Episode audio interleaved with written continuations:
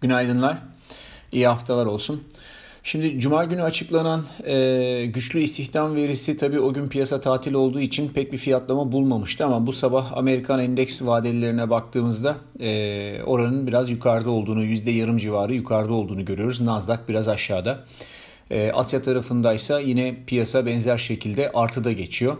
Tahvil piyasasına dönüp baktığımızda 10 yıllıklar şimdilik yatay seyrediyor. Çok önemli bir hareket yok. Hafif bir yukarı gitmiş ama son zamanların trading range'inin içinde olduğu için çok önemli bir değişiklik değil. Ve sabahın daha çok erken saatleri Amerikan seansında asıl fiyatlamayı görürüz diye düşünüyorum.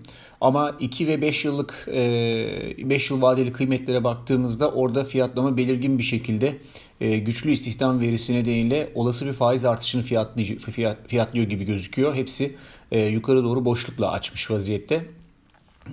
Hatta söyleyebilirim ki 2 yıllık kağıt ve 5 yıllık kağıt aynı şekilde son zamanların yine en yüksek fiyat getirisine ulaşmış vaziyette. Bu hafta çarşamba akşamı FED tutanakları geliyor. Yine bu faizi takip edenler ve tahvil trade edenler için oldukça önemli olacak. Çünkü şöyle bakmak lazım. Şimdi son zamanlardaki açıklamalarında Powell ve diğer bazı başkanlar yükselen tahvil getirisinin Amerikan ekonomisi için bu seviyelerde henüz sorun yaratmayacak olduğunu söylemişti. Dolayısıyla o piyasayı kendi başına biraz bırakmıştı.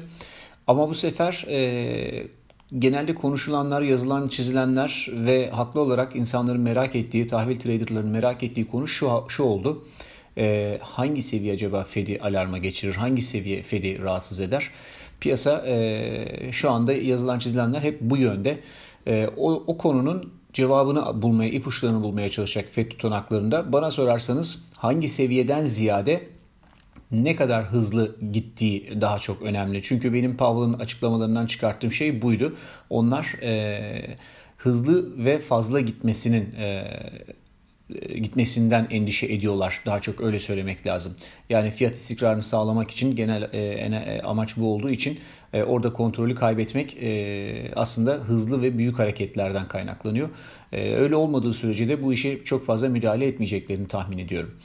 Yani bana sorarsanız piyasa başka bir açıdan, benimle aynı fikirde olmayan bir açıdan bakıyor.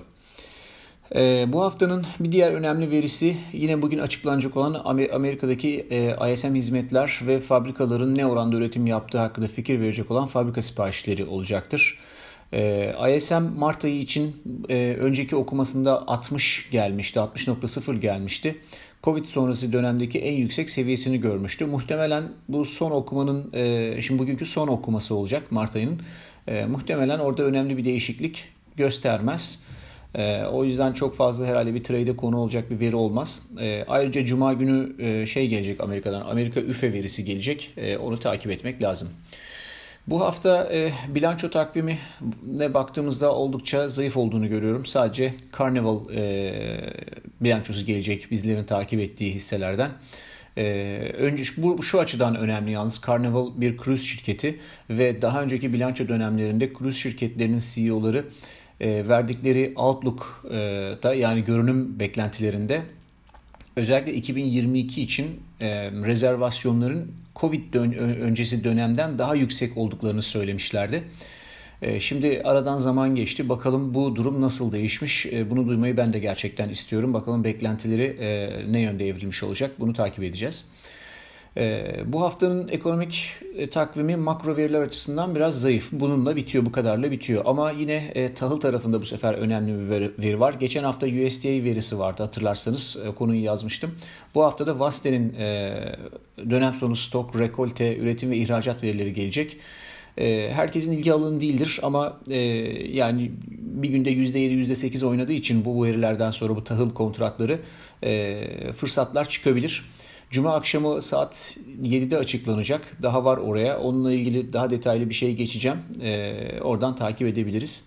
Enerji tarafında geçen hafta OPEC'in petrol üretimini kademeli olarak artıracağını açıkladığını biliyoruz. Buna rağmen petrol fiyatı yükselmişti. Ama yine de aslına bakarsanız Mart ortasından bu yana işlem gördüğü fiyat aralığı olan 62-20 işte 57-40 arasında bir bant var. Onun dışına atmamıştı. Dolayısıyla gün içi işlemcileri hariç trend takip edenler ya da swingleri, salınımları takip edenler için pek bir şey ifade etmemişti bu aslında. Bu sabah baktığımızda da piyasa biraz aşağı geliyor. Ama Bloomberg terminalinde bu konuyla ilgili şöyle bir haber var. Buna dikkat etmek lazım. Şimdi 3 ay boyunca kademeli olarak petrol üretimi artırılacak.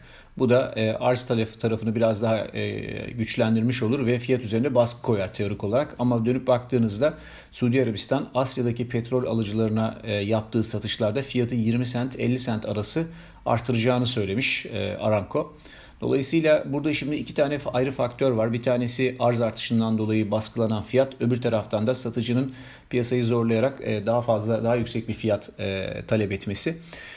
Muhtemelen bu bir noktada dengeye oturacaktır. Bana sorarsanız piyasanın dediği olur aslında ama inanın şu anda bu Suudi Arabistan'ın manevralarının sonucunda petrol fiyatını öngörmek biraz zorlaştı artık.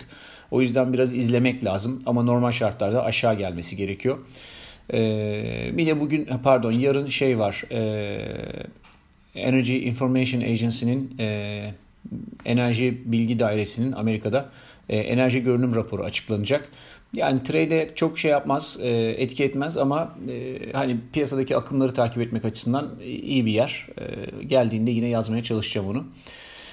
Son olarak Cuma günü güçlü istihdam verisinden güç bulan bir başka enstrüman da bakır oldu. Aşağı yönlü hareketin devamını bekliyorduk biz burada biliyorsunuz. Ama bu sabah yukarı doğru boşlukla açılış yaptı. Tabii bu bir veri etkisi. Kalıcılığı her zaman tartışılabilir. Fundamental'a bakmak lazım ve benim şimdilerde gördüğüm fundamental'da Londra Metal Borsası ve Şangay Borsası'ndaki bakır stoklarının birkaç aydır yükseliyor olması muhtemelen bakır üzerinde aşağı yönlü etki yapacaktır. Çünkü bu talep fonksiyonunun zayıfladığını gösteriyor açıkçası. Çünkü üretimle ilgili orada bir yeni bir yavaşlama olduğunu çok zannetmiyorum. En azından öyle bir şeye denk gelmedim. Dolayısıyla bakırda hala aşağı yönün daha güçlü olacağını düşünüyorum. Bir de e-mailde notta bir grafik paylaştım. Bu grafikte de Çin kredi büyümesi ile baz metal fiyat endeksini karşılaştırıyorum. Burada baktığınızda ikisi arasında çok belirgin bir korelasyon var. Fakat birisi birisini yani fiyatlar Çin'deki kredi büyümesini işte yaklaşık 15 ay ile 20 ay arası bir süre geriden takip ediyor.